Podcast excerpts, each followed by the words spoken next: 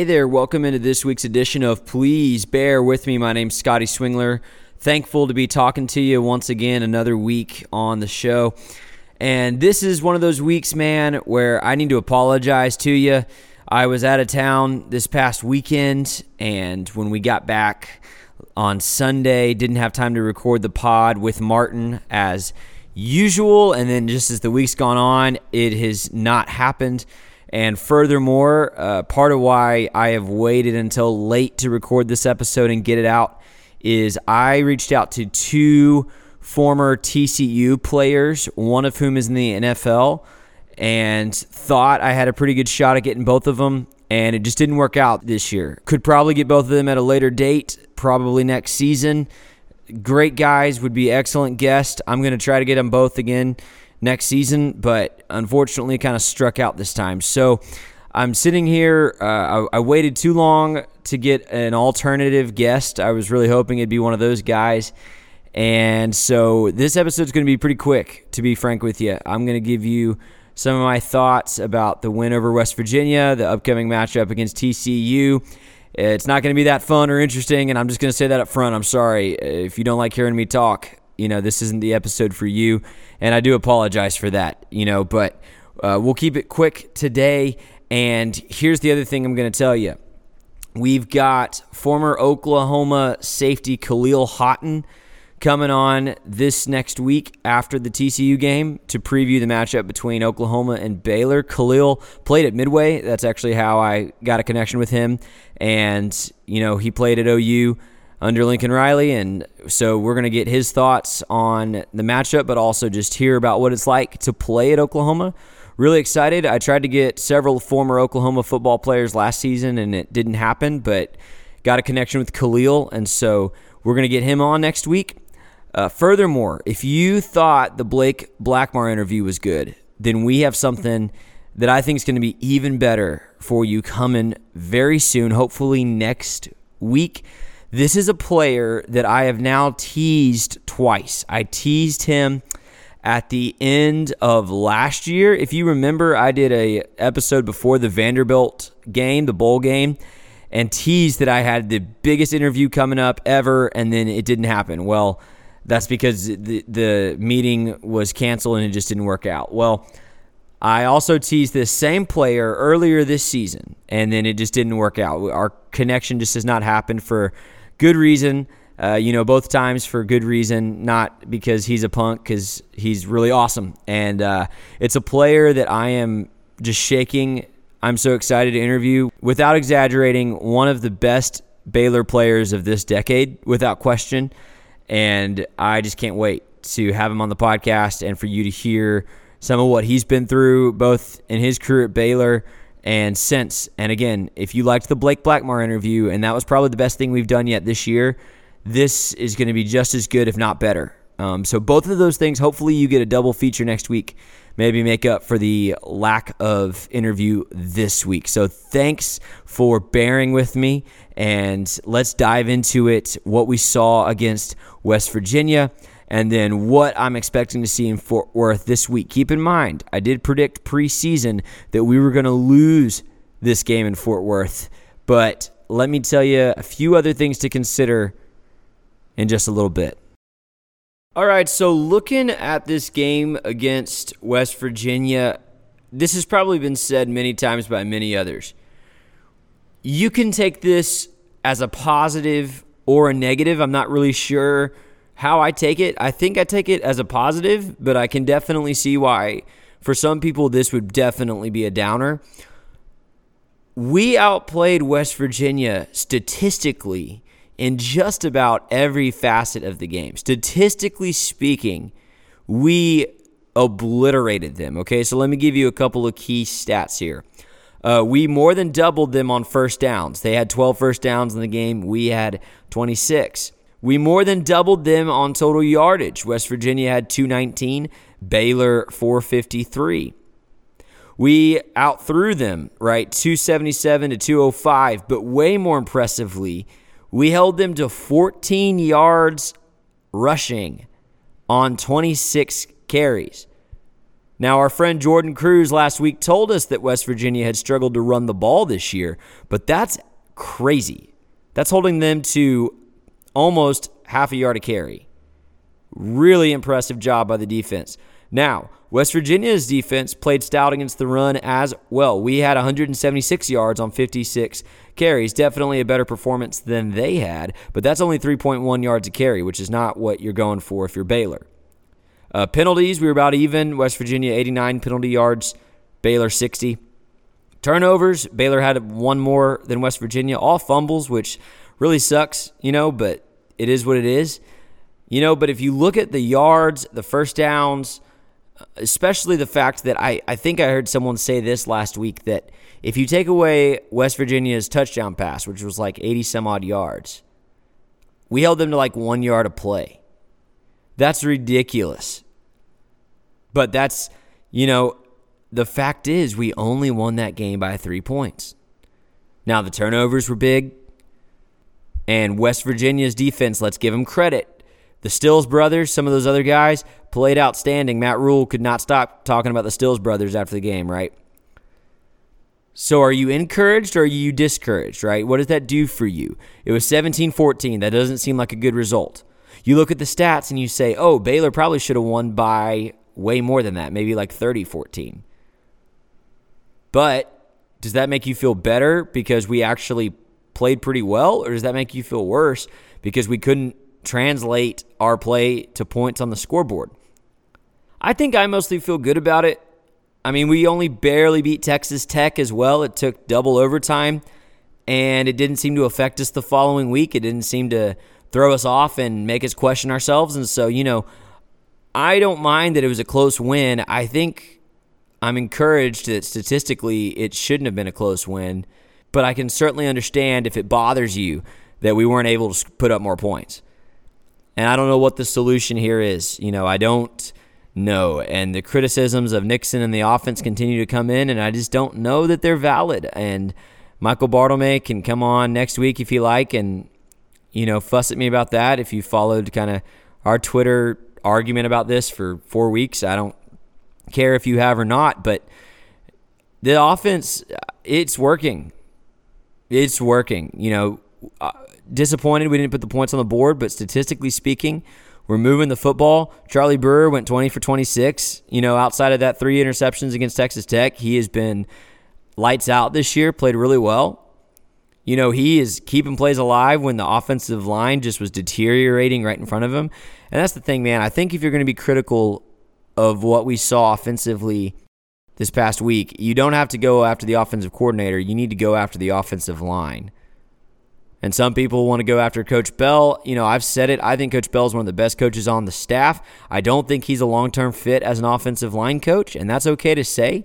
But I promise those guys are getting coached.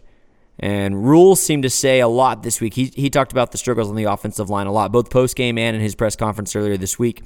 And he just seemed to imply that it was just guys being young and not having fully developed, you know, and talking about how good it will be to get Connor Galvin back and get a little bit more consistency on the line. How much better it was to put Xavier Newman in eh, for Khalil Keith, even though he said Khalil Keith was actually playing pretty well.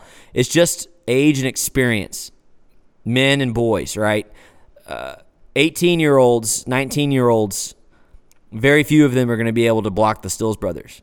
You need your big, strong 21 year olds to do that. You know, Tim Watkins has talked before on this show about you know the difference when you're looking at wide receivers between a boy and a man, right? Uh, that was probably season one that we had that conversation. Uh, I don't remember for sure, but you know the point is, I don't think I can blame Nixon. If I'm gonna blame Nixon, it's for the reverse pass call. You know, that's something I feel like you got to save for an Oklahoma. I don't know why we pulled that out against West Virginia. I understand you're trying to get momentum, home crowd. Let's make a statement, but you know, that's the only thing I'm kind of against. Other than that, I thought Nixon called a fine game. I thought Charlie Brewer is running for his life, you know, taking seven sacks when he had taken 14 all season before that. You know, that's that's clearly not good. And so uh, I think it's the offensive linemen that you, you need to be frustrated with this week. And I think, you know, we need to be patient with them. Because thus far in his tenure here, when Matt Rhule says that something's going to get developed and somebody's going to get there, they have. He hasn't been wrong about guys growing up and getting where they need to be yet. So I'm going to count on the fact that it's just that we're, even though we've got a lot more depth than we did two years ago, we're still pretty dadgum young on that offensive line. So those are those were my main thoughts about the West Virginia game, y'all. It was you know looking at the statistics and saying you know it wasn't as bad as the score would indicate, and it was also looking at that offensive line and saying that's the problem. You know that is where I would attribute a lot of our struggles offensively, and I don't think it's a coaching thing. And I'm not just defending my friend Shawn Bell. I think it's just I don't think it's a coaching thing. I think it's an execution thing. At some point, you can point your finger at the coaches all you want, but the players got to go make plays. And this past week, the Stills brothers made plays, and our offensive linemen, for the most part, did not. And yeah, it's frustrating. And I, I can't imagine, you know, what Charlie's thinking and saying to those guys. I'm sure he's being a good teammate, but, you know, it is what it is, man. So we won the game 8 0. That's huge. You know, they set the Oklahoma game time next week to 6:30, obviously anticipating a really good probably top 10 matchup, depending on who loses and where they move up Baylor uh, if we can beat TCU. But awesome, man. In really good shape, 8 0. I did not predict this, and I don't think anybody did. If one of you predicted 8 0, holler at me. But I don't know that any of us thought we could get through Oklahoma State and Stillwater during the preseason. And there's a lot of people that didn't think we could get through Iowa State in game four, you know? So this team continues to outperform expectations. Matt Rhule still deserves Coach of the Year. And that is that.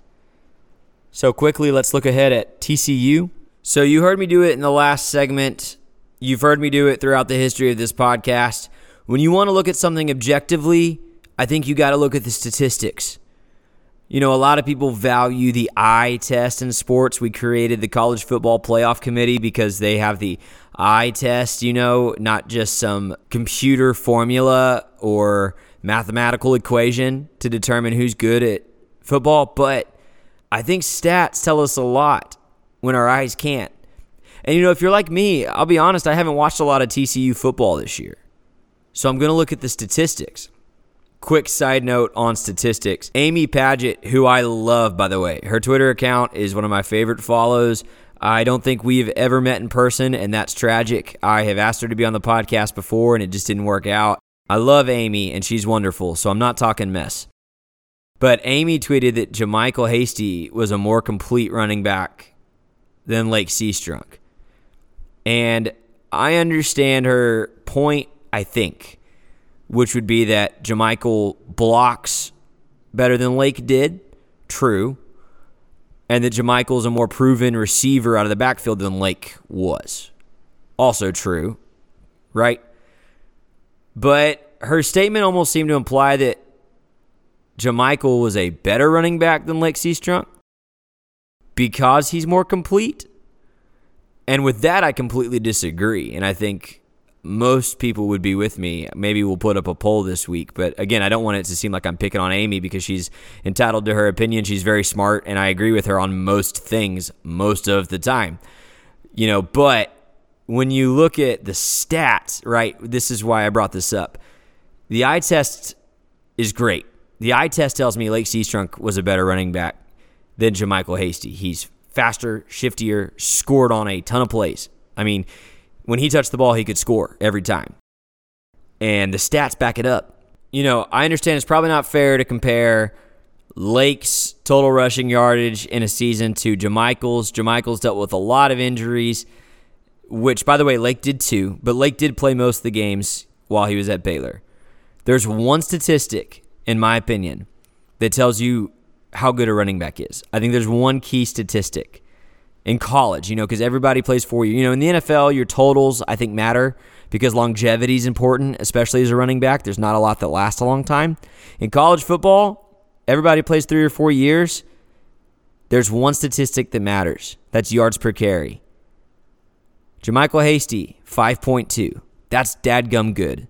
5.2 yards per carry in his Baylor career, JaMycal Hasty. That's really good. Really good. He is a fantastic running back, and he's had a wonderful season after the first few games. off to a slow start. He's really played well this year. Lake Seastrunk, you ready? 7.6 yards per carry. Lake Seastrunk had 289 carries while he was at Baylor. 7.6 yards per carry. And we all think Lake wasn't a great receiver, and you know he didn't do it often, but he did have nine receptions for over 100 yards, 11.9 yards per catch, and a reception touchdown. So Lake Seastrunk, you know, statistically and I the stats back up your eye test. That's all I'm trying to say. So because I don't have a good frame of reference for TCU from an eye test perspective, and because I don't always trust the eye test, I want to look at their statistics on the season because I think before I looked at these stats, I had the perception that TCU has not been a great team this year. You know, they're 4 and 4. They beat Kansas already.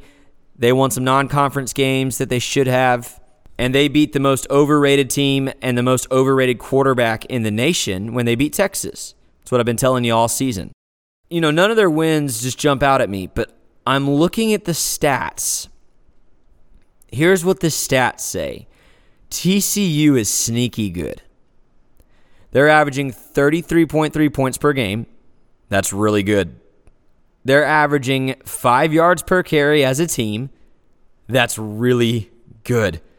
I remember I said something about Kansas State before that game and what they were averaging, and it was just a hair over five yards, I think. Now, listen, Baylor's defense is going to hold TCU under that average without question. Without question. But they are a much better running team than West Virginia, who we just shut down, okay? They've only given up 15 sacks this year. That's less than Baylor. They're 46.9% on third down. That's not too shabby. On defense, they've got 10 interceptions this season. They've got 10 interceptions on the year, which is really impressive. They are losing the turnover battle on the year, though, because they have nine lost fumbles on the year to go along with five interceptions that they have thrown. Their total defense is not quite as good as Baylor's. They're giving up less yards per game, but in yards per play and opponents' touchdowns, Baylor definitely has TCU beat in terms of defense. But TCU's defense, not shabby, ranked number 25 in the nation in terms of total defense. And, you know, with that in mind, TCU is going to put up a much better fight against Baylor than I think I expected at the beginning of this week. So here's how my progression has been in looking at this game. Preseason, I thought it was one we should win, but we would drop. When we went on the road and spanked Oklahoma State in that second half, I honestly expected TCU to not be much of an obstacle. But after playing West Virginia too scary close, being on the road in Fort Worth, combined with the fact that when I look at those statistics, I think TCU is better than I gave them credit for at the beginning of this week. This is going to be a tight game. That being said, today I'm going to tell you something. I trust Coach Rhule in this situation this season. In close games, I give us the edge. I think the only way TCU wins this game is if they come out hot, quick, and just put us away early. And I don't think they're going to be able to do that against our defense and with their troubles and injuries at quarterback. I know we can't overlook them. I know they're still going to score. They've still got Jalen Reagor, is what Matt Rhule's been saying all week, and he is freaking right. But I think we're going to win this football game. I really do. I think it's going to be tight. I think TCU is going to play their best game, maybe, of the season so far. But I'll say this too TCU does not have to beat us to get bowl eligible. They've still got West Virginia and Texas Tech left on their schedule. Both games they should definitely win. So they can go 6 and 6 without beating us. However, it is a rivalry game. Gary Patterson wants to beat Baylor more every year than anyone else. I'm convinced. So it'll be tight. I'm going to take Baylor 32 27. That's how I think it's going to go. I think Baylor's going to win by four to six points. And I think it's going to be an exciting college football game. Can't wait to see how our Bears play in Fort Worth. I hope if you live in the DFW area, you're able to go and be loud and cheer on the Bears on an early morning game. Those early morning games can do some funky stuff for your team's psyche, but Rhule says he likes morning games. I think our team's going to be reared up and ready to go for the rivalry themselves, and I'm really looking forward to seeing what happens. But yeah, I've got Baylor in a tight one in Fort Worth. All right, I told you I'd keep it short today, and I did my best. Thanks for listening. I know it's not the most fun thing to listen to me talk. I know that we've tried to avoid that format on purpose, but I do appreciate it. And I hope you'll join us next week for hopefully two really outstanding and insightful interviews. Definitely one of them that I'm not going to name the player just yet because we're going to make sure that it actually happens. I think you're going to love it. I think you're really going to enjoy it. I'm going to enjoy it. And that's all I'll say about it. All right. Hey, Sick'em Bears. Thanks for listening. Thanks to Tim Watkins for believing in me and putting this podcast out every week with me. Really appreciate you guys. We'll be back and better than ever next week. I'm telling you. This is Please Bear With Me.